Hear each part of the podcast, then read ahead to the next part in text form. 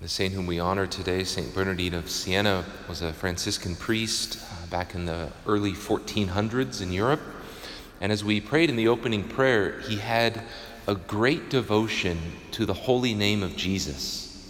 And it was uh, a regular topic of his missionary preaching. Uh, and he was incredibly successful in converting uh, people to the faith. Uh, and he attributed it to the power of the holy name of Jesus. And devotion to the name of Jesus is a, uh, a very beautiful uh, part of our Catholic heritage. It's something that we can grow in and develop. And I think there's a couple different aspects that, that we can be aware of.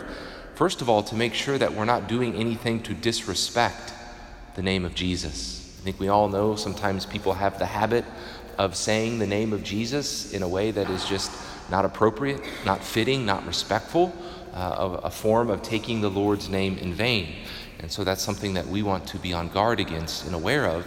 And if we ever happen to fall into that habit, to make a, a real effort uh, to get out of it. Right? So we want to avoid anything that would be disrespectful to the name of Jesus. But then also to cultivate uh, a, a love for the name of our Lord, to, to say it with reverence it can be a particularly powerful remedy uh, in moments of temptation, right? To say the holy name of Jesus with love and with reverence uh, can greatly fortify us, strengthen us, drive away evil, right? And deepen our relationship and our love with the Lord.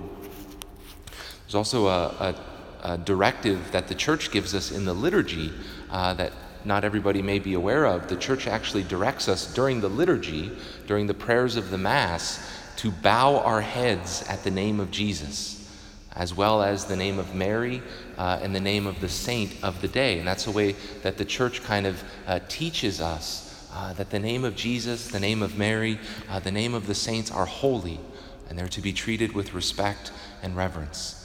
Uh, and so we can ask St. Bernardine to intercede for us that we would grow uh, in our devotion and our love for the holy name of Jesus. Uh, as the scriptures tell us, there's no other name by which we are saved. And at the name of Jesus, every knee shall bow in heaven, on earth, and under the earth. Uh, and the more we cultivate uh, devotion and love to the name of our Lord, uh, the more we can experience its power in our lives.